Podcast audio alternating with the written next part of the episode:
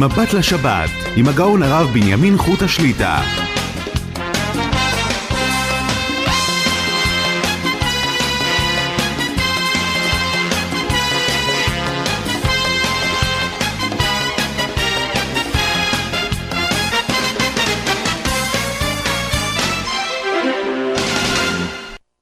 ערב טוב, שלום וברכה, אנחנו נפגשים שעתיים מבט לשבת, ערב שבת קודש, פרשת חוקת. כמובן נודה בתחילה לצוות המסור, ידידנו יצחק בן חיים, וכן שמחה בונים, חפץ השם בידם יצלח להגדיל תורה ולאדירה. מחילה, וכן ליורם יצחק וזנה, התבלבלתי בשמות, יבורכו כולם, יזכו להגדיל תורה ולאדירה, אמן. מאזינים המעוניינים לעלות לשידור ולשאול את שאלותיהם יכולים להתקשר כבר למספר 077 22 22 211 לאחר מכן שלוחה 8 להשאיר השאלה בקול ברור עם מספר טלפון ויחזרו עליכם מההפקה. כדרכנו ניתן בזריזות את זמני התפילות בבית המדרש, אוהל רחל, ביתר עילית, המשודרות בקו הטלפון 077 5 פעמים 2 1 1 בשלוחה 1. כל יום תפילת שחרית קורבנות בשעה 6 ורבע, מנחה 6 וחצי, ערבית ראשונה סמוך, לאחר מכן שיעור, ערבית שנייה בשעה 10. שבת הקרובה זמני העמידות בדיוק כמו שבוע שעבר. מנחה ערב שבת, עמידה 7 ו-40. ערבית ליל שבת 8 ו-40, שחרית 9, מוסף 10, מנחה של שבת 7. ערבית מוצאי שבת בשידור חי בטלפון בשעה 8 וחצי. לאחר מכן חבורת הרשב"י, קריאת הזוהר הקדוש, בצוותא, גם משתתפי בית המדרש, גם המשתתפים איתנו דרך הטלפון. אנחנו נמצאים בהלכות תפילה. שבוע שעבר נגענו בנושא שצריך פעם אחת ללמוד אותו, לא לחזור עליו כל פעם, אבל אי אפשר לדלג על זה. לכן אמרתי פעם אחת, נשתדל להקיף אותו.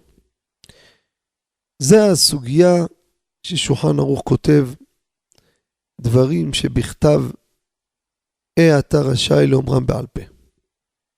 לומר פסוקים בעל פה, זה הלכה שאסור לומר אותם בעל פה. אלא אם כן כותב מעל שולחן ערוך, שגור בפי חול. זאת אומרת, הפסוק הזה שגור, יודעים אותו בעל פה, הוא רגיל להיות בפה, אז אין את החששות והטעמים שהזכרנו שבוע שעבר, שהגיעו לתקלות וטעויות. רק במקרה כזה, מרן כתב שמותר. עכשיו, נגענו בכמה נקודות ונמשיך. אדם רוצה לקרוא את הפרשה בעל פה, שימו לב, כשהוא שומע את הבעל קורא שקורא מתוך הספר תורה. הוא בעצם קורא בעל פה, אבל על סמך מה שהוא שומע מהבעל קורא. גם הרדב"ז, שכתב שאין למחות, כתב שלכתחילה אין ראוי. פתח הדביר, כף החיים, הם תלו את זה כמו בדין שאם נוהגים להעלות תשומה לספר תורה או לא. למעשה אנחנו לא מעלים. לכן, כיוון שלא נוהגים להעלות תשומה לספר תורה, אין להקל בזה, ולכן פסוקים שהם לא שגורים, אין לקרוא אותם בעל פה. התרגום, אפשר לקרוא אותו בעל פה שלו מן הכתב. כמו כן, אדם קורא שניים מקרא ואחד תרגום. חסר לו פסוק אחד. אין לו חומש אחר. אין לו. כותב תורה לשמה, סימן קצ"ז, רשאי לקרוא את הפסוק הזה בעל פה. אותו תורה לשמה בתשובה כותב, שימו לב, אדם קורא שתיים מקרא ואחד תרגום, קורא את הפסוק, שימו לב, לא שאין לו את הפסוק לידו. נשארו לו כמה מילים מהפסוק, אבל הם נמצאים בדף בעמוד הבא. הוא יודע את זה בעל פה. זה לא שגור בפי כל, הוא יודע את הפסוק, כי הוא בעל קורא, הוא יודע. אומר, בשו"ת תורה לשמה, סימן קצ"ז, אל תאמר אותם בעל פה, לכתחילה. תהפוך את הדף ותקרא אותם מתוך הכתב. עוד דבר חשוב, כותב, כותב רבנו חיים ויטל, בשם רבנו הארי, וידעו שערי תשובה, שקוראים פסוקי תנ"ך, אותו דבר משניות, יש לקרוא אותם בניגון, על פי הסוד. עכשיו, בתשובות והנהגות, חלק ב' סימן ר"ד, הוא שואל למה באמת אנשים לא מקפידים. אתה רואה אנשים קוראים משניות, בלי ניגון. אומר, כיוון שהיום הספרים מודפסים ומצולמים, הקדושה היא ודאי קדושה. אבל לא כמו פעם שהיו כותבים על ידי אותיות בולטות, שזה ממש כתיבה. ככה הוא כותב. לכן, היום שקוראים פסוקים, אז כיוון שזה בא ממקום ודאי קדוש, אבל פחות, לכן על זה סמכו שלא קוראים את זה בניגון. אבל על פי הסוד, כמו שאמרנו, אם קוראים מתוך כלל וכולי, על פי הסוד יש לקרוא את זה בניגון. אדם מניח תפילין בבוקר, רוצה לומר קדש לי כל וכור בעל פה, הוא בדרך לבית הכנסת. זה נקרא שגור בפי כל. אומר פתח הדביר, מותר בעל פה. אותו דבר הפסוק ורסתיך לי לעולם, הנחת תפילין, אותו דבר. אותו דבר לגבי הלל.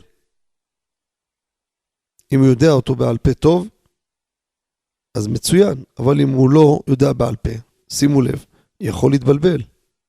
בין פרק לא לנו, זה פרק קט"ו לפרק קל"ה שבהלל. ישראל בטח בהשם, שם בית ישראל ברכו את השם. ואז הוא לא יוצא ידי חובה, ובזמן שגומרים את ההלל, על זה אנחנו מדברים, יכול ברכה לבטלה. כך אומר הביאור הלכה. לכן במקרה של הלל, אם אדם לא יודע את ההלל טוב טוב, לא יקרא אותו בעל פה. הוא יכול להתבלבל עם המילה, יהיה לו דילוג, ואז הברכה ברכה לבטלה, כי מה הוא בירך? לגמור את ההלל. בימים טובים שגורמים את ההלל. כמו כן, אדם רוצה לומר את הפסוק ב-18, שמתחיל באות ששמו מתחיל ומסתיים באות ששמו מסתיים. יש בזה מחלוקת רבותיי. הלכה למעשה, כך כותב בהביע עומר חלק ט' סימן י"ג, צירף כמה שיטות בזה, מותר לומר את הפסוק הזה בעל פה. יש מקפידים, רושמים את זה בסידור והוא קורא את זה מתוך הכתב של הסידור. כמו כן, יש ויחולו בקידוש. שימו לב, מחר בליל שבת קידוש, ויחולו השמיים והארץ וכל צבעם, זה פסוק בתורה. איך אתה אומר אותו בעל פה? כותב שמעת שבת כהלכתה? צריך לומר את זה מתוך הכתב. תראו בפרק מ"ז סעיף ל"א. אבל מי שיש לו קיבו שבת חלק א' עמוד ת"ח הבאנו כמה פוסקים. שימו לב, כיוון שהוא דרך שבח והודאה ושגור בפי הכל, כך הלכה למעשה. לא חייב לומר ויחולו מתוך הסידור. אפשר לומר אותו בעל פה. כמו כן, למד תלמידים פסוקי תנ"ך בעל פה, שידעו פרקים בעל פה. יש דעות בראשונים, כך אומר הרב אלישיב, שאם לא מוציא אחרים ידי חובה אין חשש, על זה סמכו. כל פסוק שומע אותו לשם סגולה או שמירה, או לשם מליצה לשונית, לא לשם לימוד. כותב בשפתי שושנים, מותר לומר אותו בעל פה. כמו כן, יש פסוק לסגולה. בסוף ההלל, ואברהם זקן בא בימים, מה שהם ברכת אברהם בכל. זה מטרתו כסגולה, אין מטרתו ללימוד. אנחנו ראינו בעבר דוגמאות, יש קריאה שהיא לא לשם לימוד. אתה רוצה לומר פסוקים למשל, לפני ברכות התורה בבוקר, לא לשם תלמוד תורה, לשם תחנונים, לשם מטרה אחרת. זה דוגמה. מקרה כזה, תחת שולחן ערוך בפשטות, אין בעיה. נכון לחוש, יברך לפני כן, בבוקר. אבל מעיקר הדין, אין חובה, כי זה לא לימוד. אותו רעיון גם כן בדבר הזה. דבר אחרון, תשע שנים עומד על זה שאלה, דברים מעניינים בהלכה, תראו לאיזה נקודות הגיעו. אומר, שימו לב דבר מעניין, שואל שאלה, איך מותר לקרוא למישהו בשם שלו בעל פה, או מוסד בשם של אדם שמוזכר בתנ"ך. אחד קורא למישהו אברהם, אברהם זה מילה שהיא כתובה בתורה. איך אתה קורא את זה בעל פה? ככה הוא שואל. שאלה מעניינת. הרי גם מילה אחת אסור לקרוא בעל פה. אתה יכול להגיד שגור, נכון, אבל הוא אומר יותר מזה. זה לא דרך לימוד. אתה קורא למישהו אברהם, יוסף, משה, לא בדרך לימוד. כל שהמילה או הפסוק לא משמש בדרך לימוד, מותר לומר אותו גם כן בעל פה. זה, סיימנו את הנושא הזה, סימן מ"ט. עכשיו ממשיכים רבותיי בשולחן ערוך סימן נ'. אתם יודעים, רבותינו אומרים, צריך כל אדם לשלש לימודו. מקרא, מקרא, פסוקים, משנה ותלמוד, גמרא. לכן, רבותינו עשו לנו סדר. לא כל אחד יש לו את הזמן לשלש, לא כל אחד יש לו זמן את הזמן, כל אחד מספיק בכלל להגיע לאפילו חלק מזה. לכן תקנו את הסדר הזה שאנחנו קוראים בבוקר בקורבנות, משנת איזו מקומן של זבחים, זה כדי שאתה תלמד משנה כל יום. זה הסיבה. איזה מקומן של זבחים, קודשי קדשים, שחיטתם בצפון וכולי וכולי. זה משנה בקודשים. כיוון שזה המטרה ללימוד משנה. אומר המגן אברהם, וגם שולחן ערוך רב רבנו זלמן, והמשנה ברורה. משנה זה תורה שבעל פה. כשאדם לומד צריך להבין מה הוא לומד. אדם לא יכול, זוהר אתה לא חייב להבין, אבל לימוד תורה, הבנה מינימלית. אומר המגן אברהם, חובה להבין מה שלומד, צריך ללמוד את משנת איזה מקומן. אומר הגאון הרב מרדכי אליהו, יש לו בספר, מאמר מרדכי הביאו אותו, פרק י' סעיף ל"ב. אומר, יש ללמוד לפחות פעם בחודש פירוש רבנו אדם מברטנור על משנת איזה מקומן. למה? שיבין. עכשיו, הבנה, כותב בשו"ת חיים שאל, הבנת פירוש המילים הפשוט, גם אם הוא לא מבין פירוש העניין. אז זה גם כן הצלה גדולה, שמבין את המילים. עכשיו, מה יעשה אדם שאין בידו להבין? אומר, תשמע, אני אין לי, לא, לא, לא, לא, לא יודע, אני לא יודע ללמוד משנה, מה אתה רוצה ממני? אני בקושי מתפלל, שומע אותי מאזין עכשיו. ואני בבוקר אתפלל, מצוין. עכשיו סיבכת אותי. אני קורא איזה מקומן כמו מכונה, לא יודע מה אתה רוצה ממני. מביא מרן יביע עומר, שימו לב. חלק א', סימן כ"ו או ט'. מביא, יש גרסה בגמרא, ששם בגרסה הזו יש הסבר, שגם קריאה יש בה עניין. לכן אדם שאין בידו להבין את הקטעים, יקרא אותם ויחשב לו ללימוד. עכשיו נקודה חשובה אני רוצה לומר. יש לנו גם ברייתא דרבי ישמעאל. רבי ישמעאל אומר ב-13 מידות התורה נדרשת. כותב חכם בן ציון אבא שאול, שהוא תור לציון, חלק ב' עמוד נ"ט. תשמעו טוב. מי שבא באיחור לא הספיק לומר הברייתא דרבי ישמעאל. עדיף שידלג חלק מפסוקי דזמרה כדי לומר את הברייתא הזאת אם אין לו דרך אחרת רבותיי. עד כדי כך. יגיד פסוקי דזמרה אבל ידלג חלק. ישאיר את העיקר, מה זה העיקר? אשרי יושבי ביתך, העלו את השם מן השמיים, לעילוי בקודשו. אלו השלושה הם העיקריים. אומר חם בן ציון אבא שאול, אתה לא מספיק. אין לך זמן, אין לך דרך אחרת, עדיף שתדלק חלק פסוקי דזמרה, כדי שיאמר ברייתא דרבי ישמעאל. רבותיי, תראו כמה דברים האלו צריך לדעת אותם. עכשיו ישאל השואל, איזה הוא מקומה של זבחים? למה בחרו דווקא את הפרק הזה? למה דווקא הפרק הזה הוא מקומן? חסר פרקים יותר שנבין אותם, יקבל מוסר? אתן לכם דוגמה, יביאו לנו פרק, פרקי אבות. דווקא היה רעיון להביא כל יום פרק אחר. היינו כולם יודעים בעל פה את פרקי אבות. כותב הרעה, זה אחד הראשונים הביא אותו בית יוסף, מי שיסתכל בכל הפרק הזה, איזה מקומה של זבחים, פרק לא קטן. אין מחלוקת בכל הפרק. שמתם לב? לא תראו, רבי יהודה אומר, רבי טרפון, רבי עקיבא, רבי מאיר, אין. פרק כולו חלק בלי מחלוקות. שואל, מביא מרן החידה, את רבנו חיים אלפנדרי, שואל, לא נכון. יש מחלוקת. איפה יש מחלוקת? שם בפרק מוזכר קורבן פסח. ועל קורבן פסח יש מחלוקת. האם סוף זמנו חצות או עלות השחר? אז מה אתה אומר שאין מחלוקת? אז הוא מתרץ, נכון יש מחלוקת, אבל לא בפרק הזה. הפרק הזה נקי ממחלוקות. ועוד תירוץ תירץ, אומר, נכון, זה הטור מביא. אומר, תראה,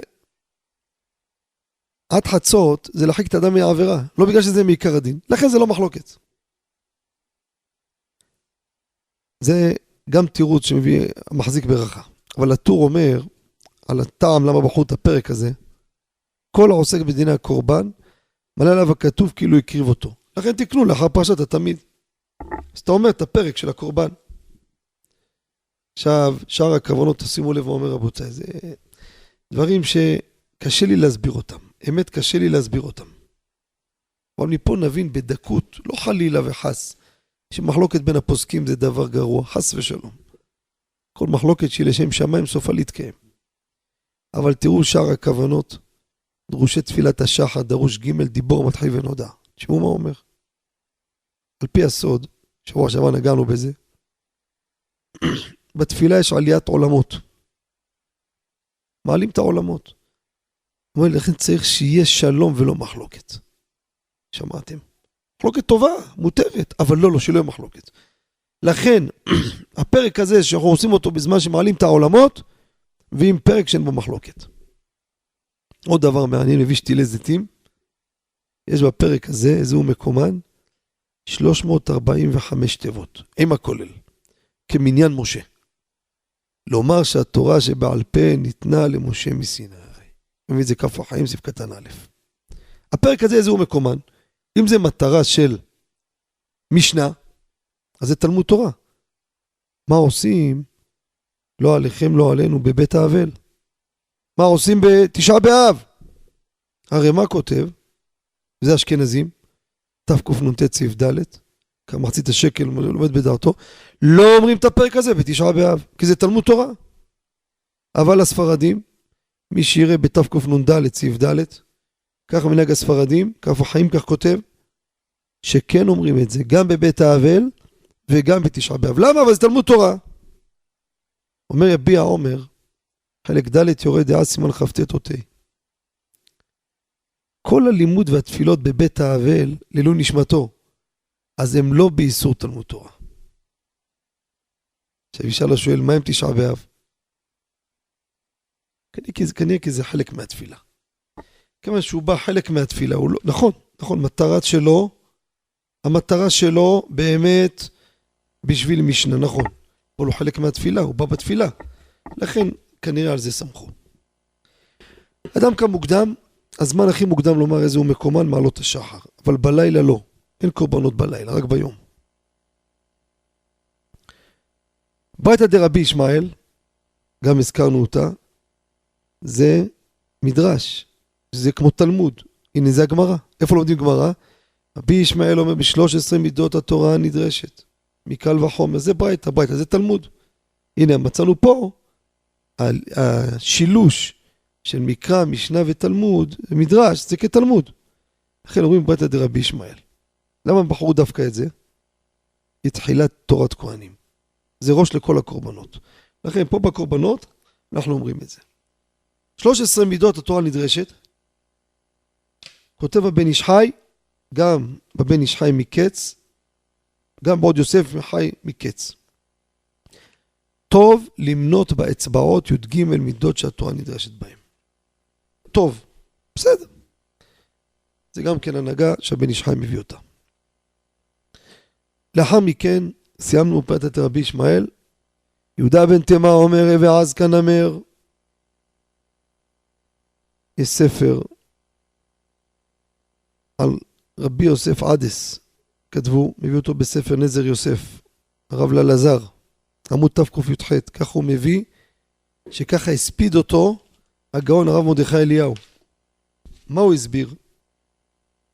הסביר למה אומרים את היהודה בן תימה אומר הזה פה. אומר, הפסוק אומר, לב נשבר ונתקה, אלוהים לא תבזה. אדם בא להתפלל, אז מה הוא? נשבר ונתקה. זה המקום שאדם, מקום לומר, שאדם יחיה בענווה והכנעה בכל מצב. לכן הדגיש שתהיה עז כנמר. נכון, אתה צריך להיות בענווה הכל, אבל בעבודת הבורא צריך להיות עז כנמר. כך הוא הספיד את רבי יוסף עדס. זו נקודה מעניינת, למה הזכירו את הקטע הזה בסוף. יש לנו עוד כמה דקות, אנחנו ממשיכים עוד כמה פרטים בקטעים של התפילה בהתחלה. אין לקמות השם אחרי הודו, מכוון על עשרה הרוגי מלכות. כמובן אחרי שהוא מכוון, מתגברים ולוקטים הניצוצות שם. זה הטעם שמזכירים אל נקמות השם בבוקר בתפילה. יש לנו גם מזמור, רממך השם כדיליתני, שבשעה שהכניס שלמה המלך את הארון לקודש הקודשים, הוא לא נענה, עד שהזכיר זכות דוד. פסוקי דזמרה הם פסוקי דוד. לכן מתחילים לפני המזמורים במזמור הזה. מזמור שיר חנוכת הבית לדוד. כך כותב ערוך השולחן בסימן נ' או ד'. על פי הסוד, מומחה השם כדיליתני, כל הקטע הזה גם כן מדבר על עשרה הרוגי מלכות. לכן על פי הסוד גם כן מזכירים את המזמור הזה. חנוכה,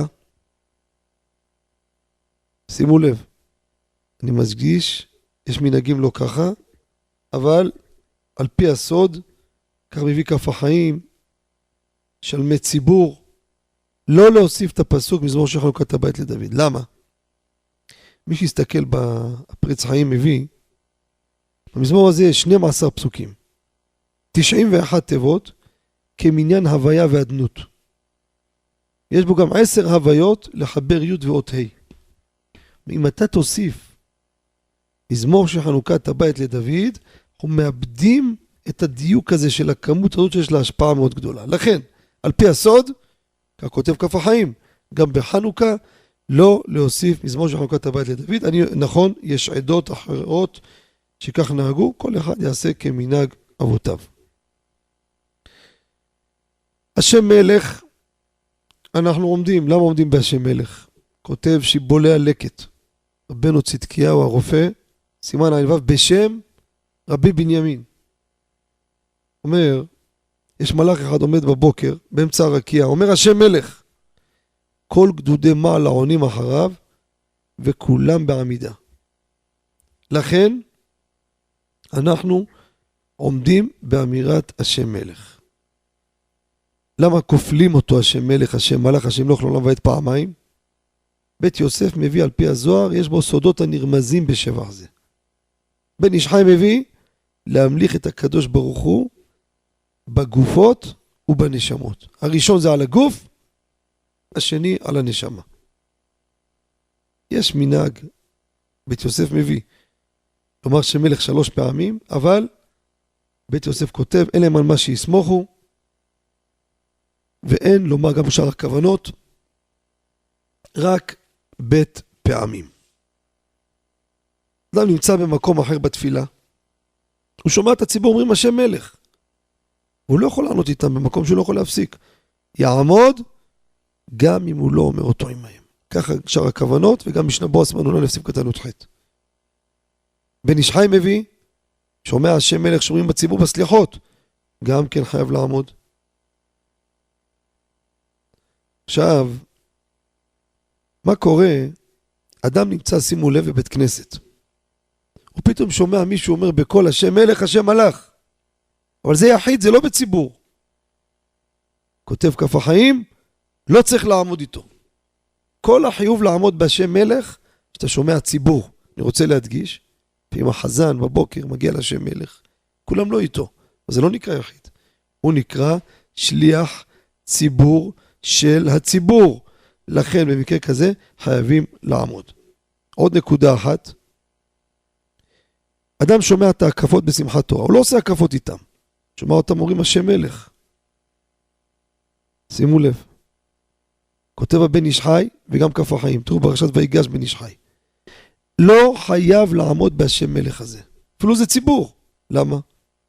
אמירתו רק בתורת מנהג. לא שייך שם הכוונות שבפסוק.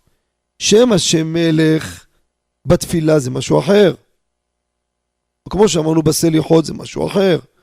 בהקפות זה רק תורת מנהג. אתה שומע ציבור עם השם מלך בהקפות, לא חייב לעמוד. עמדנו השם מלך, עד מתי צריך לעמוד השם מלך? שימו לב, כותב היד אהרון, מגעת הטור כף החיים, אומר, עד והיה השם למלך על כל הארץ, ביום ההוא יהיה השם אחד ושמו אחד. לא צריך לעמוד בהמשך, שמתם לב? אין לך מניין עכשיו, לא הולך להתחיל ברוך שאמר. שם אחד ושמו אחד, שב. ואז אתה יכול להמשיך. הושענו וכולי, למנצח בגלות מזמור שיר, כל זה אפשר בישיבה. זה בקצרה, אה, עד כאן זה בקצרה הפרטים האלו, בעזרת השם, בלי נדר שבוע הבא, ונמשיך עוד פרטים בהלכות תפילה. רק נודיע את הזמנים של השיעורים בימים הבאים עלינו לטובה.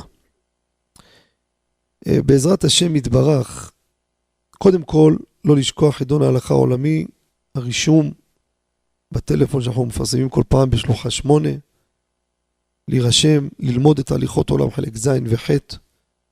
יש שם תקליט בטלפון ב-077, 5 פעמים 2, 1 1. מה צריך לדעת? להשאיר פרטים, להירשם, בעזרת השם, בחורף יקראו לציבור למבחנים. מי שיזכה יבוא, ישתתף, יזכה את הרבים. שיעורים השבוע בעזרת השם. השבת הזו, יש לנו מאזינים דרך הממירים שם, דרך הטלפון, אז אני אומר את השיעור הזה.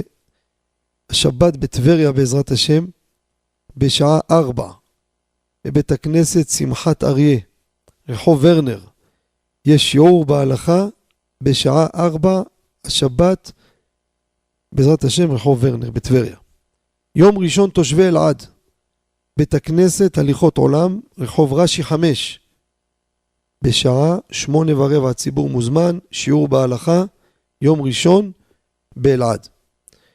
יום שלישי רבותיי, אנחנו ממשיכים את הסדרה, זה מאוד מעניין, אף פעם לא עשיתי את הסדרה הזו, אך ורק בענייני טכנולוגיה לאור ההלכה. כל מוצרים, אביזרים, עם הסברים, מה הפתרונות, האם הפתרון חובה. כבר כמה שיעורים בסדרה, זה נמצא ביום שלישי בעיר רחובות, בית המדרש לתהילה המפורסם, דרכי אמונה, שם שלו דרכי אמונה, רחוב הלח"י 36, שיעור מתחיל בשעה תשע ורבע בלילה. התחלנו סדרה חדשה היום, בעזרת השם נמשיך, תושבי הרצליה והאזור. זה סדרה בהלכות שבת, בימי חמישי, בשעה שבע וחצי בערב, בית הכנסת אחדות ישראל, רחוב אבן, אבן גבירול, 46, פינת תור הזהב. זה השיעור, מי שהקים אותו זה המשנה לראש העיר, מר משה ורקנין, השם ישמרו וחייהו, בבית מדרשו של הרב ויקטור גואטה, שליטה, הציבור מוזמן יום חמישי בשעה שבע וחצי בערב. אנחנו נצא להפסקה, מיד לאחר מכן ניגש למאזינים המיוחדים, בבקשה. אתם מאזינים ל"מבט לשבת" עם הרב בנימין חוטה. שבנו מהפסקה, לפני שניגש למאזין, ניתן שוב את הטלפון למאזינים, 077 22 22 211 לאחר מכן שלוחה 8 להשאיר השאלה בקול ברור ומספר טלפון יחזרו עליכם מההפקה. שלום וערב טוב למאזין. שלום וברכה כבוד הרב. שלום עליכם. דבר ראשון, תודה רבה לכבודו, שכבודו מחכים אותנו בכל שבוע, שדברים כל כך מחכימים שאף אחד לא, לא נוגע בהם, וגם תודה רבה לרדיו הנכבד שנותן את הבמה למאזינים ולרב להחכים אותנו. אה, השאלה שלי היא כזאת, כבוד הרב, כבודו שדיבר שבוע שעבר בסימן מ"ב לגבי דברים שבכתב ואתה רשאי לומרם בעל פה. כן. וכבודו דיבר בטור טאון את כל הפוסקים. השאלה שלי כזאת היא, כבודו הביא אחד מהפוסקים שם, לא זוכר בדיוק לנסח את מה שכבודו אמר, אבל מה שזכור לי, ש... מכיוון שאם אני קורא את זה בעל פה, אז מה שכבר אמרתי הוא כבר לא קיים, הוא לא נמצא פה יפה. במקום. זה המהר"ל, שאלה- יפה מאוד. כן, השאלה שלי כזאת היא, מה הרב יגיד לגבי קריאה מסמארטפון או ממחשב, שזה לא, אין יפה. בזה פה ממשיות, זה רק אה, מספרים בינאריים, זה לא יפה. כמו העובדה שאם היה כתוב שם השם או פסוק או משהו כזה, שאפשר למחוק את זה, אפשר להעביר את זה הלאה. יפה מאוד.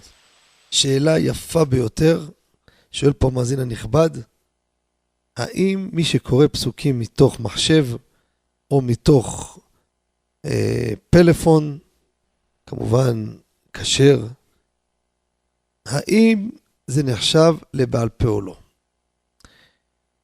הרי זה לא כתב.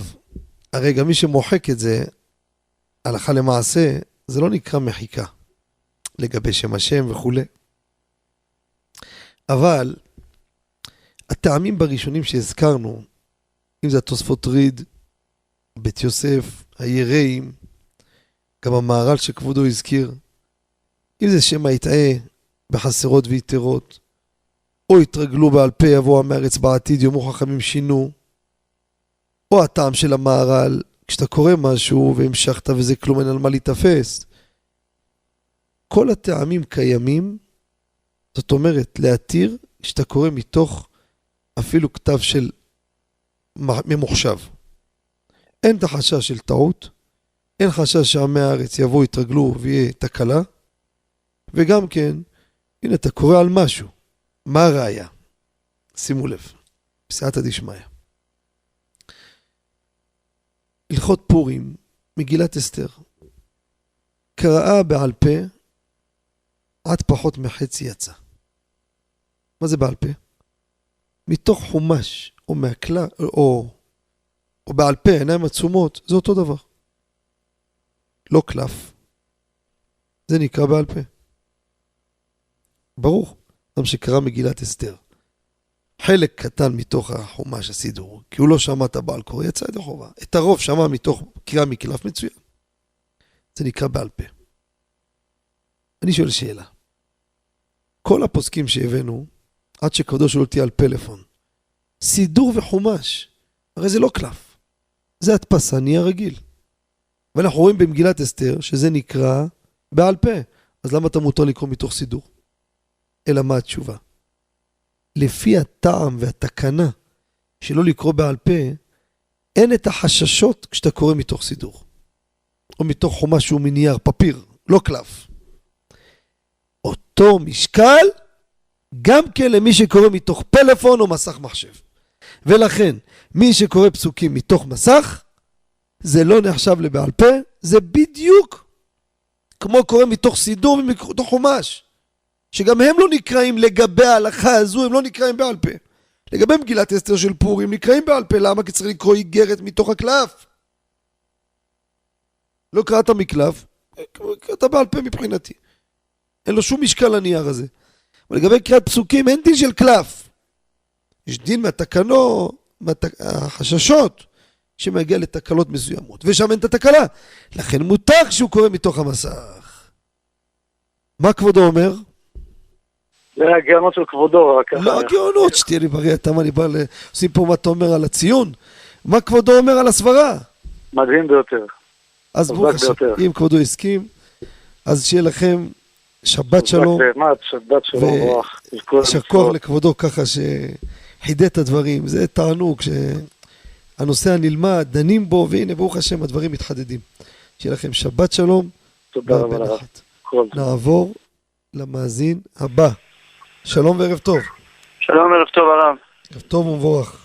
הרב, רציתי לשאול לגבי הסוגיה של כל הבקבוקי חד פעמי של המחזור הזה. איך, מסת... איך, מה עושים מזה משבת? אם אני יודע שלמשל בכולל אצלנו. אנחנו עושים סעודות, ויש מלא בקבוקים. עכשיו יש בשכונה בן אדם שכל יום הוא אוסף בקבוקים. ב- ב- במנחה אחרי הסעודה הוא בא לוקח אותם. יפה. מותר לי לתת לו, אסור לי לתת לו. יפה מאוד. שאלה מעשית ומעניינת. ואנחנו נרחיב אותה גם כן, גם מי שלא אוסף. בבית גמרנו לשתות, האם אפשר לשים את הבקבוקים שהולכים החזרה בכסף, או לא בכסף למחזור, אבל היום כל הפלסטיקים האלו גם כן אה, בגזרות של היוקר יאמיר, עולה כסף. אליבא דהלכתה, כתבנו על זה תשובה. דיברנו על זה פה לפני כמה שנים, באחת התוכניות, גם לגבי בקבוק ריק להצניע אותו. מי שיראה קיבו שבת גם חלק ב' עמוד תכ"ו. בקבוק ריק הוא כלי שמלאכתו להיתר. כל כלי שמלאכתו להיתר, מהותו להיתר, מותר לטלטל אותו בשבת גם לצורך שמירתו. בוא ניקח מזלג, סכין, רוצה לטלטל אותו, לא בשביל להשתמש, בשביל לשמור אותו. מותר. כלי שמלאכתו לאיסור, כמו פטיש, מברג.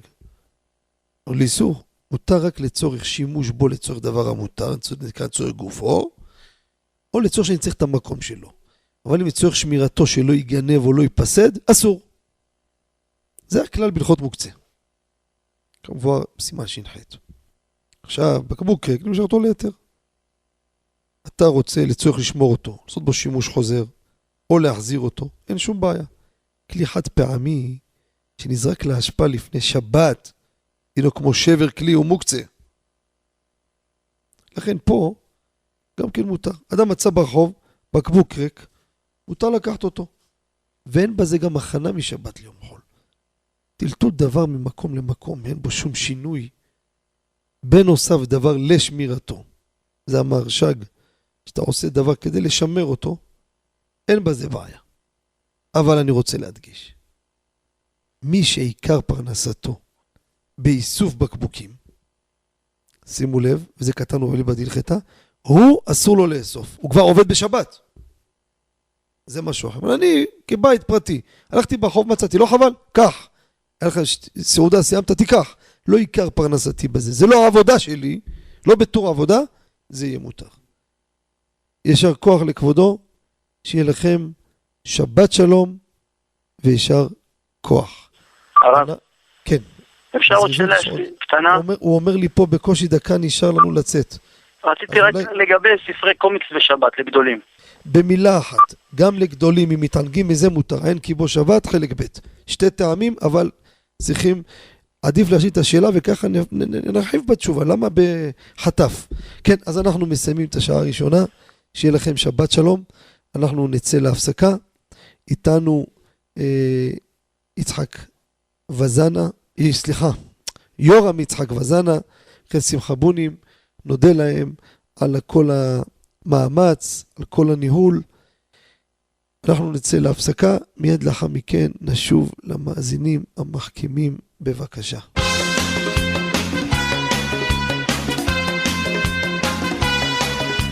מבט לשבת, עם הגאון הרב בנימין חוט השליטה.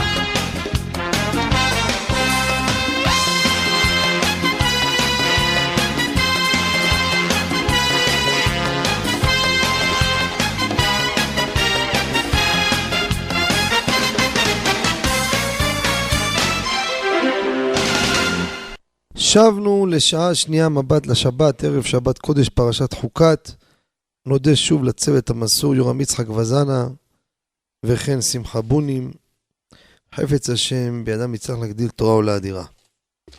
מאזינים המעוניינים לענות לשידור ולשאול את שאלותיהם יכולים להתקשר כבר למספר 077 22 22 211 לאחר מכן שלוחה 8 לשיר השאלה בקול ברור מספר טלפון יחזרו עליכם מההפקה.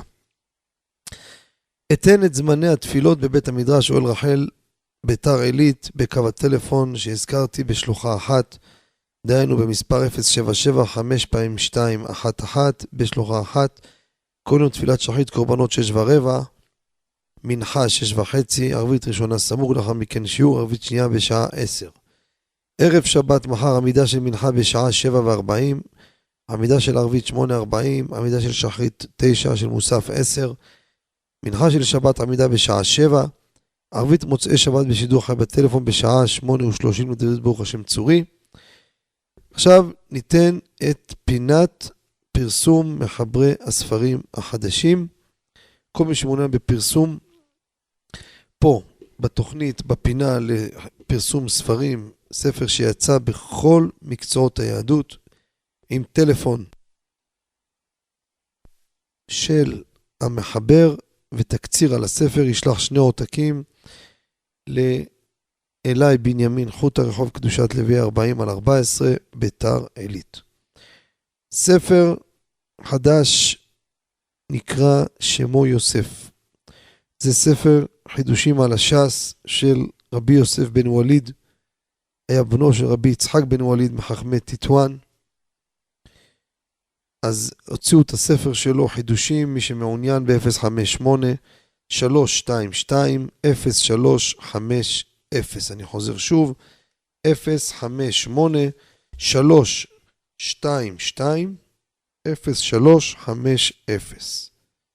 עוד חיבור מעניין יצא, אמונה ברורה. שימו לב, פרקי אמונה וביטחון בשילוב סיפורים ומשלים, עבודה יפה, כתב מנוקד, מושקע. חיבר את זה הרב הגאון שי שמח, שליטה מהעיר אלעד. מי שמעוניין בטלפון 054 849 4380 עוד דבר מעניין, בעבר הרחוק גם הגיע, פרסמנו, שבוע גם כן, יש סימניות ובלכתך בדרך. זה כמו סימניות כאלו, בריסטול מלבני ארוך, יש בו תקציר של כל מיני נושאים בהלכה, מוסר, כל מיני דברים, כל אחד בנפרד, מאוד מעניין. אפשר להשיג בטלפון 052 7683 816. אני חוזר שוב 052 768 3816. עד כאן זה דברי הפתיחה. כעת נעבור למאזין. שלום וערב טוב. שלום כבוד הרב. שלום עליכם. חילה כבוד הרב, פשוט הייתה שאלה ששאלנו את הרב שבוע שעבר, והרב ממשיך אותה לגבי, זה היה זמן שבוע שעבר. פשוט או, עם הסנדקאות. כן, כן, עם הסנדקאות. כן, כן, אני ואמרתי להם בהפקה, כבודו לא ענה, אמרתי שכבודו יהיה הראשון. אבל כן, השם כבודו איתנו, בכבוד. השאלה היא פשוט כזאת, הרב, אה, פשוט שמענו מכמה רבנים שהם ישבו סנדק, ואז הם ביקשו לברר גם על הכוס. אז שאלנו אותם, שאלנו כאילו, כלי מה הסיבה, אז אמרו, סנדק שלם, זה גם סנדק שיושב וגם מברך על הכוס. וחיפשנו מקור על הדברים האלה, ולא לא מצאנו. שצריך לשאול את הרב אם הרב ראה בזה. ככה, שאלה יפה מאוד, וצריך לתת לזה התייחסות, האם הדבר הזה גם יש לו מקור, והאם באמת זה מוסכם בכלל. שואל המאזין הנכבד, יש אחד כיבדו אותו להיות סנדק, בברית. הוא אומר, נותנים לי סנדק, אני רוצה גם ברכות על הכוס.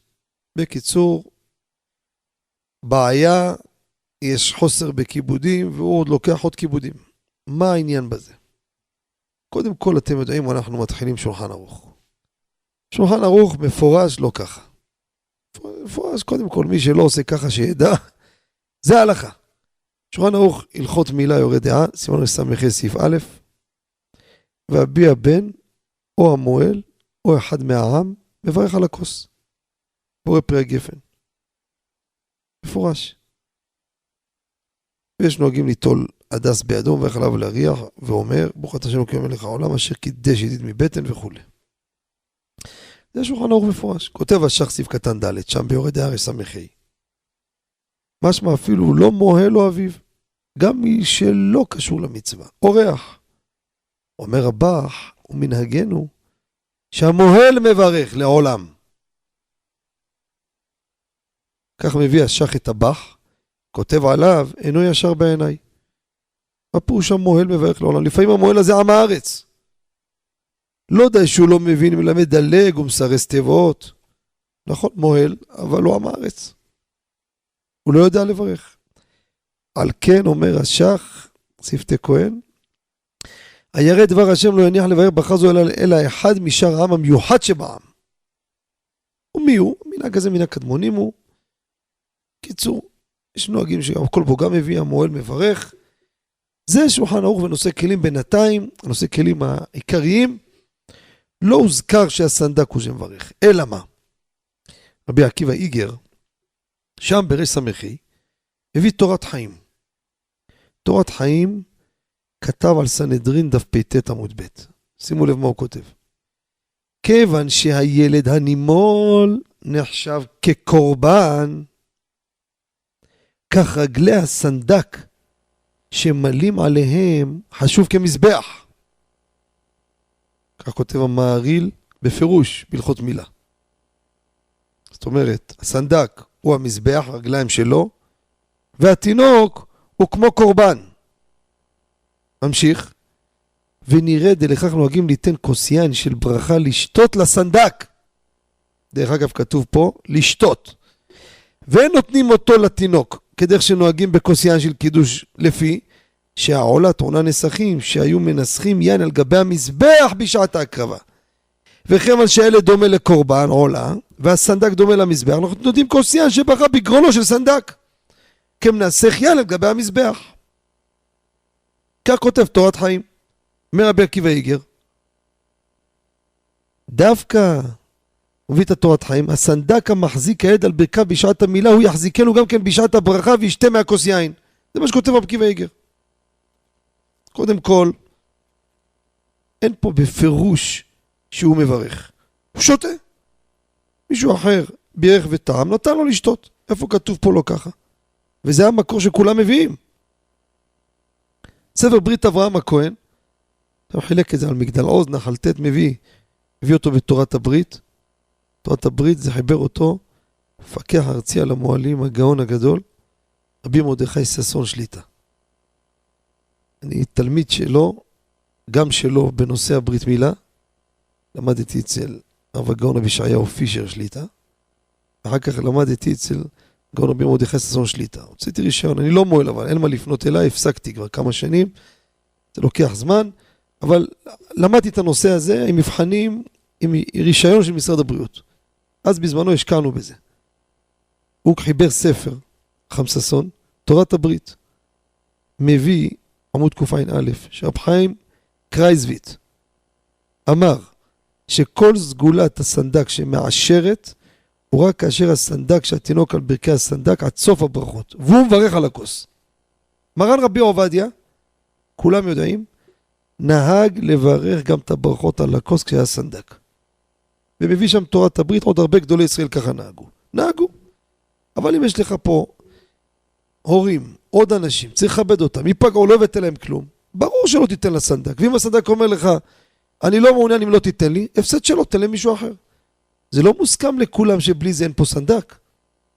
גם סגולת העושר, זה רב חיים כזבי טבעי בפירוש. אני גם רואה את הלשון של התורת חיים, שישתה כתוב, תשים לו יין, שישתה.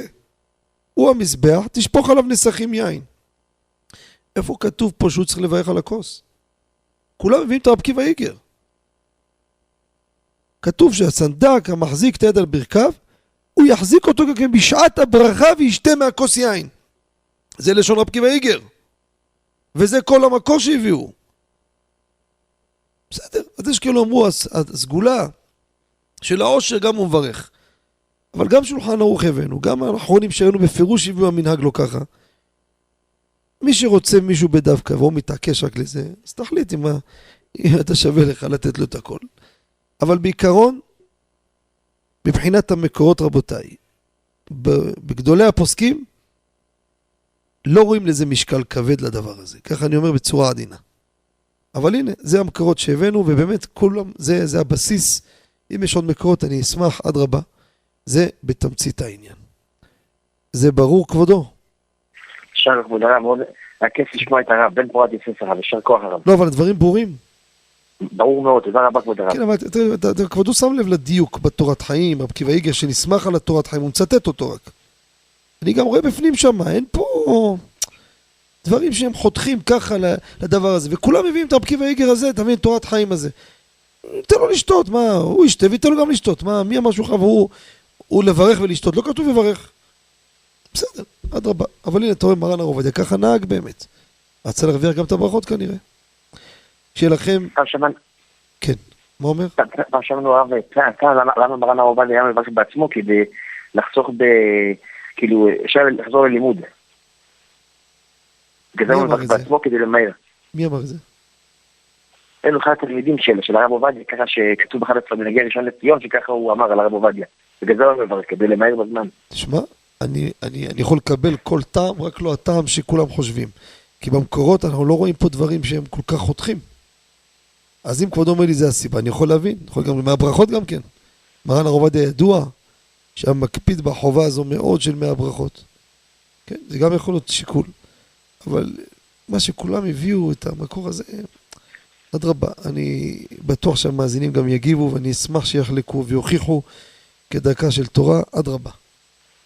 אתם יודעים, אנחנו כולנו פה ביחד, מה שהמיקרופון אצלי ולא אצלכם, זה לא אומר שאתם לא יכולים להגיד את מה שיש לכם. הדברים משכנעים, אז אני עצמי אומר את זה בשמכם. שיהיה לכם שבת שלום ורק שמחות. תודה רבה, תודה רבה כבוד הרב, יישר כל. טוב, כל טוב. נעבור למאזין הבא. שלום וערב טוב. שלום הרב, שלום עליכם. לילה טוב. אני ראיתי במשכן שילה בחוברת בקשר לבמבה שעשו את המקווקר שהרב כותב לברך כן. שהכל. כן. ועל השקית כתוב לברך מזונות, הבד"ץ כותבים. איך ראוי לנהוג? יפה מאוד.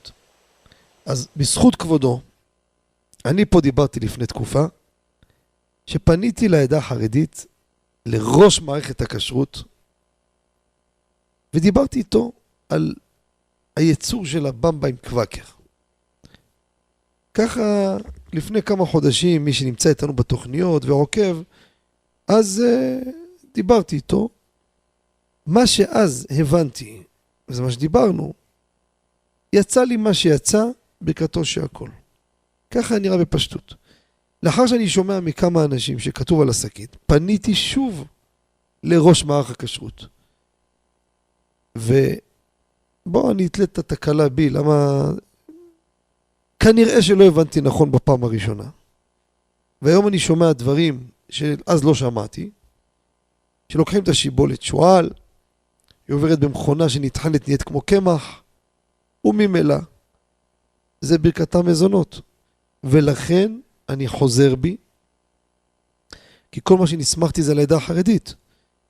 וככה הבנתי מהם בפירוט מה שאמרו לי אז, אבל מה זה משנה מאיפה זה נבע? תכלס, שורה האחרונה, אני חוזר בי ממה שאני אמרתי לציבור, ממה שכתבתי בחידון משכן שילה, ממה שהוצאנו גם הלכה בזמנו, שתי דקות בהלכה יוצא כל יום לציבור, אני רוצה הלכה לתקן, טעיתי, וההלכה היא שבמבה, שאתם רואים בסופר עם קוואקר, זו ברכתה מורה מיני מזונות.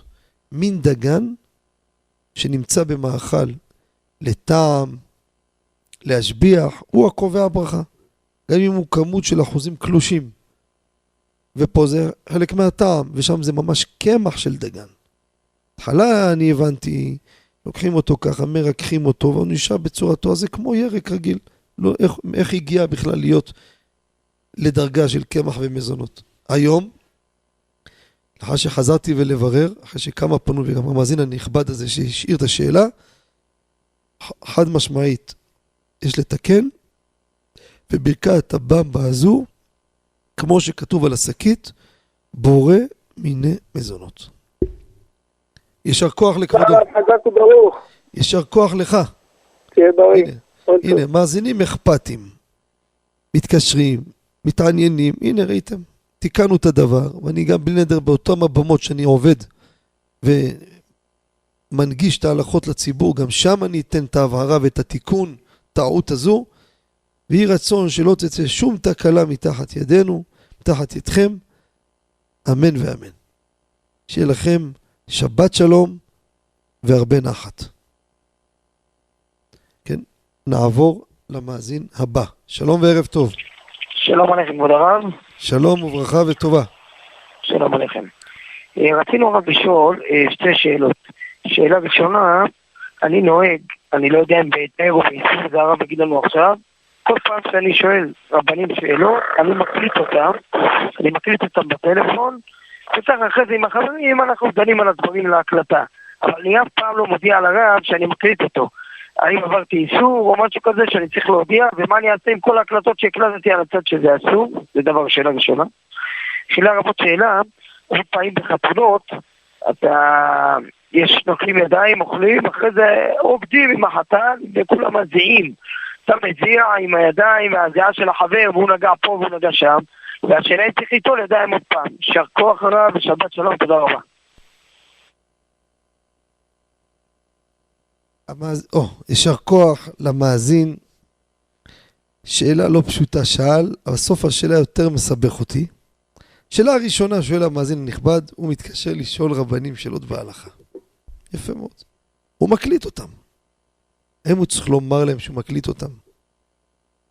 אני אגיד לכבודו, מכמה וכמה נימוקים אסור בשום פנים ואופן להקליט לא רק רב, גם בן אדם שאתה פונה אליו, יש מקרים מסוימים, כן, אתה רוצה עסקה או משהו, לתעד, זה משהו אחר. אבל פה אתה בא שואל שאלה, בא לעזור לך. אני אגיד לך קודם כל, מה, מה הבעיה בדבר הזה. דבר ראשון, אני לדוגמה עכשיו מדבר בציבור, אתם שומעים אני מדבר פה. כשאני מדבר פה אני מדבר בפחד מאוד גדול. אני אומר לכם, כמה שנים כבר ושום דבר לא משתנה. אני בפחד, כל תוכנית מסתיימת תוכנית, אני מרגיש הקלה, מאוד הקלה. למה? זה לא פשוט, זה אחריות, זה פחד פחדים, זה הלכה למעשה, זה לא הגיגים, זה לא רעיונות, הכל טוב ויפה, אבל יש פה אחריות. אתה מתקשר אליי בטלפון.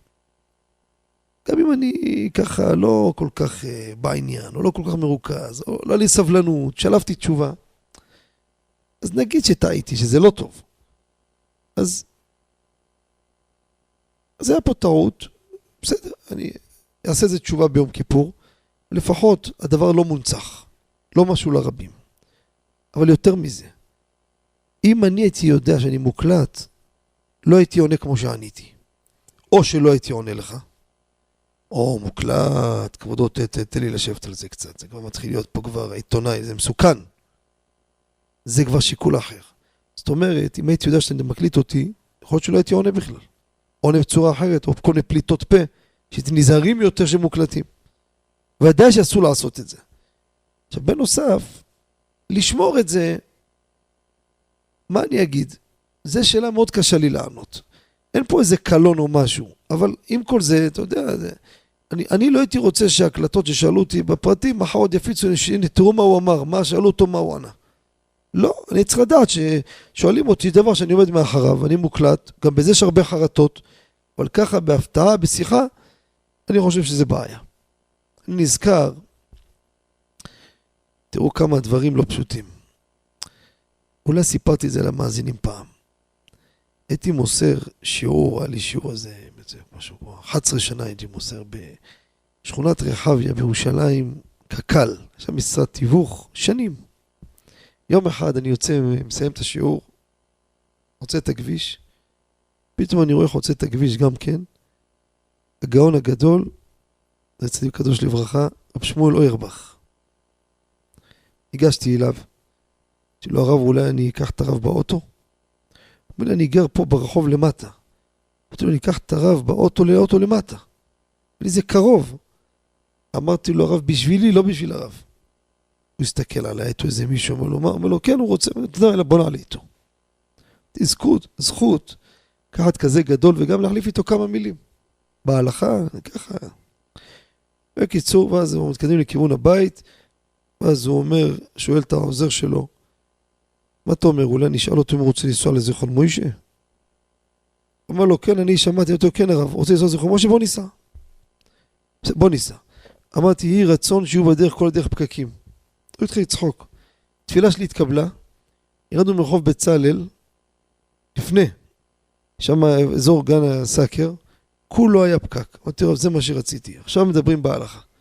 שאלתי, שאלתי, מלא שאלות, מלא נקודות, ברוך השם ככה הצלחתי לקבל לנו הרבה דברים, הנהגות מאביו, המאור הגדול, הפוסק הענק, רב שלמה זמן נוירבך.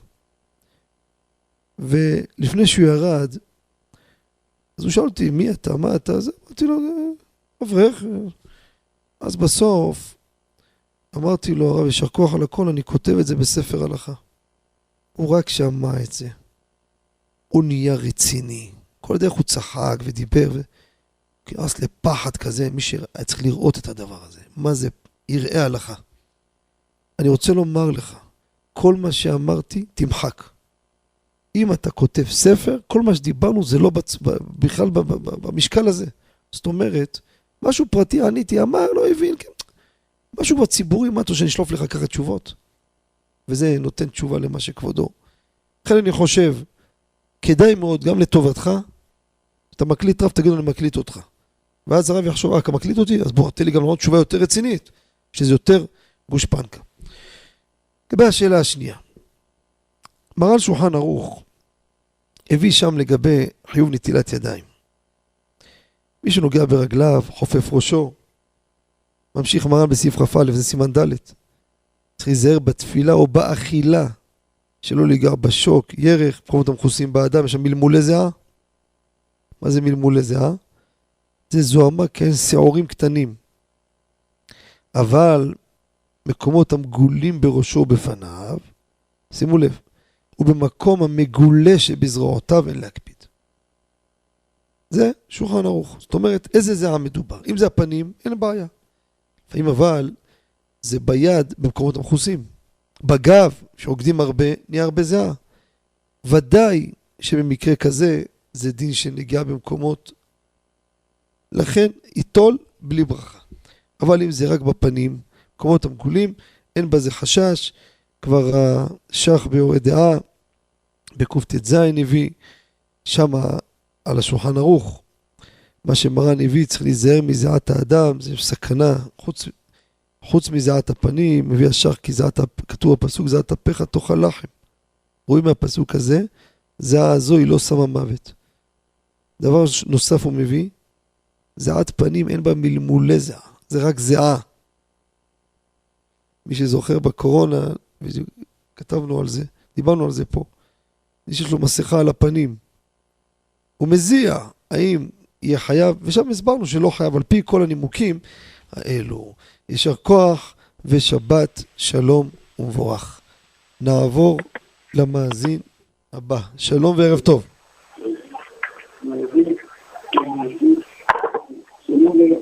הלו?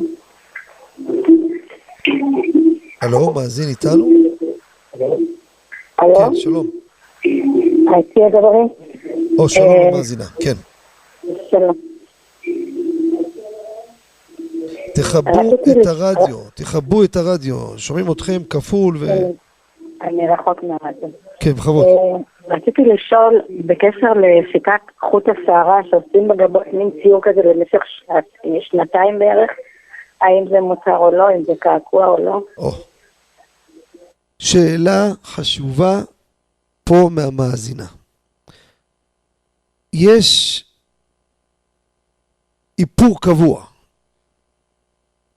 יש כמה דברים חדשים, דברים שנגענו בהם, בהצטברות של התוכניות. יש את ה microblading, שזה גם כן עוד שיטה. תכף ניתן הסבר איך עובד האיפור קבוע, מה שהמאזינה שואלת, שבעצם ציור על הגבות הקיימות, וזה מחזיק פרק זמן מסוים. איך זה נעשה קודם כל? שימו לב. דוקרים במחט בעור, מכניסים צבע באותו מקום תחת העור. זה מחזיק כשלוש שנים. אחרי זה זה נעלם. מה השאלה? שאלה ראשונה, האם כתובת קעקע זה? אסור לאדם לצייר קעקועים בגוף שלו. ופה, יש פה ציור, ציור, ציור של גבות. יש כאלו עושים כמו אודם, זה ציור בשפתיים, וכן על זה הדרך. זו שאלה ראשונה. ועוד, האם יש פה איסור חובל בעצמו? עושה חבלה, לוקח זה, מורמחת, דוקרים בגוף, מותר או אסור. לגבי חובל בעצמו, בואו נתחיל מהקל לכבד. משה פיינשטיין בתשובה באגרות משה חושן משפט חלק ב' סימן ס"ו כותב כשעושה לצורך חיפוי אין בזה איסור. כי זה לתועלת, הפוך. חובל בעצמו זה להזיק את הגוף שלו. פה הוא עושה את זה לאיפוי, ל- לצייר, ל- ל- לתועלת, אין בזה בעיה. אבל מה עם קעקע? בפסוק כתובת קעקע לא תיתנו בבשרכם. אומר הרמב"ם הלכות עבודה זרה, פרק י"ב הלכה י"א, הצורה הזו ששורטים בבשר וממלאים מקום הזריטה בדיו או בצבע, זה קעקע. יש כותבים שהסדר הוא ששורט ואחרי זה מניח צבע. יש שאומרים מניח צבע ואחרי זה שורט. להלכה, בפוסקים, אין הבדל ביניהם. שניהם אסורים. אבל יש מחלוקת ראשונים, אם צריך שיהיה כתיבת אותיות, אפילו אות אחת, אבל מה קורה אם אין כתיבת אותיות? פשט שולחן ערוך יורד דעה ק"פ, אפילו בלי אותיות חייב. מרן השמיט את זה. אבל יש דעות שבלי אותיות זה רק איסור דה רבנן. כרביע בברכי יוסף שמה, שו"ת מעיל צדקה. זה נקודה אחת. דבר שני, מה זה קעקוע?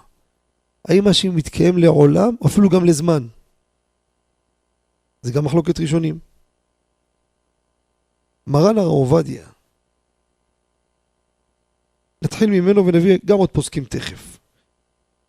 בתחילה, כך הוא הורה לגאון רבי ברוך שרגא, זה, הוא הביא אותם בשו"ת והיה העולם, חושן משפט סימן ט"ו, גם הרב פישר, הרב אלישיב, הרב קנייבסקי, והם נקטו שזה אסור, ככה הוא כתב. אבל אחר זמן, מרן הרב עובדיה, מי שירת טהרת הבית חלק ג' עמוד כ"ט עד ל"ד, מתיר את הדבר, ואין למחות בעשות כן אף לכתחילה. הוא מצרף שמה, אין פה אותיות, וזה לא לעולם. זה גם נעשה על ידי חוט חשמלי, זה רק חודר לשכבה העליונה של האור, קעקוע זה יותר למטה, יש שלוש שכבות באור, אתם יודעים, יש את הדרמיס, יש את האפידרמיס והיפודרמיס. יש לו ספר שכתבנו, ברית בנימין, הלכות ברית מילה, בסוף יש מאמר רפואי, עמוד קצ"ח, שם יש הסבר על כל מבנה האור. כותב מרן הר עובדיה, נכון שאני הוריתי לאיסור, אבל לאחר העיון, מתיר את הדבר הזה. גם דעתו של הגאון רבי אביגדור נבנצל, התיר גם כן. פוסקים אשכנזים, רובם מסרו את זה, אבל יש גם מי שהתירו, כמו שאתם רואים. לכן הלכה למעשה. איפור קבוע, אישה רוצה לעשות, בין ספרדיה, בין אשכנזייה, מותרת לעשות. מותרת. גם לכתחילה היא מותרת. ה microblading הוא גם שיטת קעקוע, זה משהו יותר חדשני, אבל הוא מחזיק פחות. הוא הרבה יותר קל. זאת אומרת, ההוא מותר, זה ודאי מותר. כמה שהקעקוע פחות חזק, פחות תופס, זאת אומרת, יש לנו כבר יותר התרחקות מגדרי כתובת קעקע, ולכן בין המיקרו, גם האיפוק קבוע, זה ציור של הגבות וכולי, כל שיטה שרוצות אנשים לעשות באיפורים, בצבעים וכולי, כיוון שזה לא קבוע, וזה לא קבוע, חד משמעית.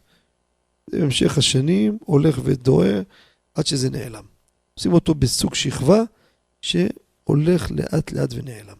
להבדיל מהקעקע, קעקוע רגיל שהוא חודר עמוק בעוד שכבה, שם זה נשאר לעולם וזה לא יוצא מהאור שלנו, וזה כתובת קעקע שאסורה. זה הלכה למעשה. הדברים ברורים?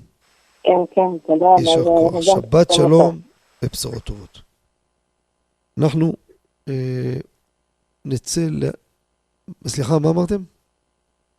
או, נצא להפסקה ומיד נשוב למאזינים המחכימים בבקשה. אתם מאזינים ל"מבט לשבת" עם הרב בנימין חוטה. שבנו מההפסקה, מה שנגענו אה, לפני כן לגבי ה... האיפור הקבוע, לא רציתי להאריך, אבל עד שתפסו את המאזין, מאזין שנפל, יש עוד דבר מעניין, פה זה כבר לגברים, שידעו את זה אנשים. יש שיטה כבר כמה שנים, גם כתבנו עליה בליבא דילחתא, וירטואל אייר. מה זה הדבר הזה? אדם שיש לו קרחת בראש שלו, מניח את הראש שלו באיזה מכונה, והיא מקעקעת לו בקרחת שלו צורה וציור של שערות, אני מכיר את זה. אני הייתי בכמה מקומות, ראיתי אנשים, אתה רואה אותם, נראה שיש להם שיער, אבל מי שראה את זה ובדק את העניין יכול לקלוט, אין לו שום שיער, אתה נוגע לו בראש כולו קרחת, אבל הוא מצויר, כל הקרחת שלו מצוירת שערות. וירטואל הר. אומר פה באולפן הר, אני, מה שאז קראו לזה, הר. זה מה שאני זוכר, דיברתי עם אותם מכונים שישבתי איתם ללמוד את הנושא הזה. וגם שם הרעיון עובד על אותה מתכונת, ויותר טוב, מה זה יותר טוב? גם איפור קבוע אמרנו מותר או בסדר. השיטה שם עובדת שהוא פחות זמן. זאת אומרת, יש מקרים קצת יותר, אבל איך שלא יהיה, זה לא קבוע. ונמצא אותה מתכונת, אותה שיטות, אותו היתר, גם מי שרוצה לעשות קעקוע בקרחת שלו, הדמיה של שיער שזה לא קבוע, לא חלילה שיקומו כל מיני בחורים יעשו כל מיני צורות של שיגעונות, של קעקוע קבוע, זה אסור, אין מה לדבר. כן, מחילה למאזין, שלום וערב טוב. שלום עליכם, כבוד הרב. שלום עליכם.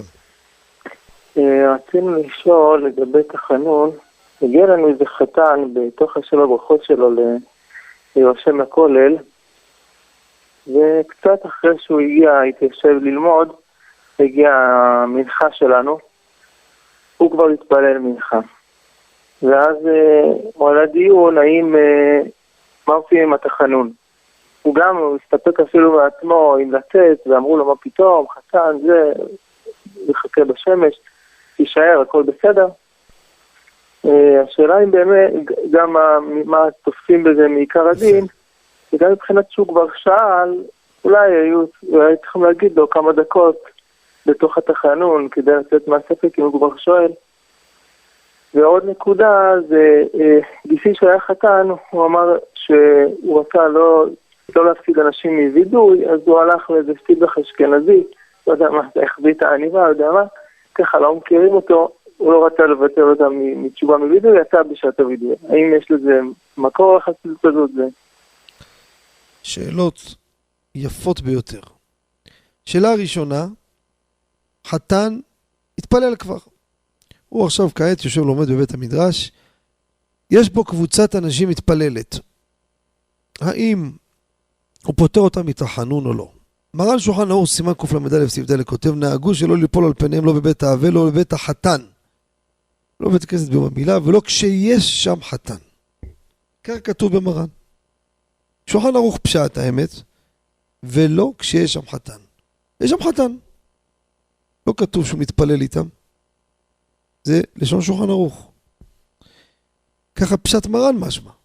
ובאמת, אני לא ראיתי שככה הוא דקדק במרן, אבל לא נרבה מחלוקת. מי שיראה את הפסק של המאור הגדול, שלמה זלמן נוירבך, הביא אותו ללכות שלמה תפילה, עמוד קל"ז. שם הוא דן לגבי חתן שנכנס למניין בזמן שתכף מתחילים את החנון, והוא פסק שם. אם הוא משתהה שם, מתעכב, אפילו מחכה למניין אחר, הוא לא קשור למניין הזה. לא יאמרו. אבל אם הוא רק עבר שם ולא מתעכב, אומרים תחנון. כי זה יום שמחה שלו, מה אתה אומר תחנון במקום הזה? יוצא פשוט וקם, כמו שאנחנו אומרים, מדויק בשולחן ערוך, לכאורה. שוב אני אומר, זה... כשאני רואה את הפסק של אבו ארבך, זה יותר נותן לי חיזוק. חתן נמצא במקום, זה כבר סיבה לפתור את הציבור. עכשיו, כבודו מעלה סיפור שאיזה חתן לא רצה לפתור את הציבור, הלך להתפלל במניין אשכנזים, לא מכירים אותו, החביא את העניבה ושתק. אני אגיד לכבודו, הרי ההלכה שלא אומרים כשיש חתן. לא מבין, מה, מה קשור אם הוא מגלה או לא מגלה, מה זה עניין? תגיד לי, מה, זיכו לו? זה לא קשור זיכו לו, יש פה שמחה, יש פה חתן. עכשיו, יש פסק, כן, של הגאון הרב אלישיב, כידוע, שהוא היה מורה שהחתן יצא לפני התחנון בחוץ. סיפור, שיגידו תחנון, וידוי, כן, ככה נראה, לא יודע את הלשון, אם הוא ראוי, עדיף, אבל זה ידוע הדבר הזה, שלצאת החוצה. אבל להיות במקום ולא לגלות, איפה יש דבר כזה? מה זה רלוונטי לגלות או לא לגלות? לכאורה לא נראה בכלל כיוון שבמקרה כזה הוא עושה צעד נכון, שהוא לא אומר להם, הוא בעצם מכשיל אותם, הם, הם לא אומרים, הם פטורים מתחנון. ככה לכאורה. יישר כוח לכבודו, שיהיה לכם שבת שלום ויישר כוח. שבת שלום, תודה רבה. נעבור למאזין הבא, שלום וערב טוב. ערב טוב, כבוד הרב. ערב טוב. אה, תודה רבה על התוכנית שמצפים לה משבוע. לשבוע, והרב מחזק. אותנו בכל הדברים. תודה לכם. אה, אנחנו רוצים כבודו צריך לברר... להזדרז, אה, אומרים לי פה ברדיו, באוזנייה, שלוש דקות נשאר לנו. זריז, טיק טק. עכשיו, מה שקורה ככה, היום יש את השיטה שהרופאים עושים ברית מילה, והם עושים זריקה בחדר צדדים, ומכניסים את המכשיר הזה שממית את המקום, ומכסים בחיתול. אני בזמנו, אה, יצא לי להיות בחוות דעת, ומישהו רצה להזמין את אה, מרן הרב עובדיה עליו השלום, והוא לא הסכים אה, להיות סנדק במצב כזה, ושמעתי גם הרמב"נים בבני ברק באותו דבר, הם אומרים זה לא סנדקות, זה סך הכל ניתוח. ולא ברית מילה בינינו לבין הקדוש ברוך הוא. אז מה, מה הרב אומר על הנושא הזה שיש? האם זה נקרא אני- סנדקות או יפה, לא? יפה, יפה. אני אגיד לכבודו בקצרה, בוא נגיד. נושא שהוא אסור על פי כל הפוסקים, ברור שזה לא כמקריב קורבן, מקטיר קטורת וכולי. ככה לכאורה בפשטות. בפרט יש דברים שהם גם פוסלים, הם מעכבים. יש מחלוקת פוסקים לגבי אפילו מי שלא שומר תורה ומצוות שהוא מועל, כמו דוגמה רופאים למשל, בבתי חולים. יש דעות שצריך לעשות, לדעת הרמ"א, צריך לעשות הטפת דם ברית. עוד פעם, ללא ברכה, מהספק. למה? יש מחלוקת, יש פה בעיה. זאת אומרת, יש פה משהו שהוא מוסכם, מוסכם בצורה רווחת, לא למצוא איזה דעת יחיד ככה שחלק על כולם. אם הדעה הרווחת שזה אסור, ודאי שיש לנו פה בעיה, ואנחנו לא יכולים להתיר, לעשות, לא, לא, לא רק להתיר, אני לא נותן לזה משקל את כל העניינים של סנדקאות. את כל הסגולות שלה ומקטיר קטורת, ועושה נגד ההלכה. כמו שאמרת בטוב טעם, זה סתם ניתוח. ככה נראה. יישר כוח לכבודו, מחילה שקיצרתי, שיהיה לכם שבת שלום ומבורך. שבת שלום ומבורך הרב. יישר כוח לכם. נודה לצוות המסור הנפלא, ידידנו רבי יצחק וזנה וכן שמחה בונים. חפץ השם ידם ייצגתי אותו, הודעה שלכולם, שבת שלום ומבורך, נשתמע בשבוע הבא, שבת שלום וכל טוב.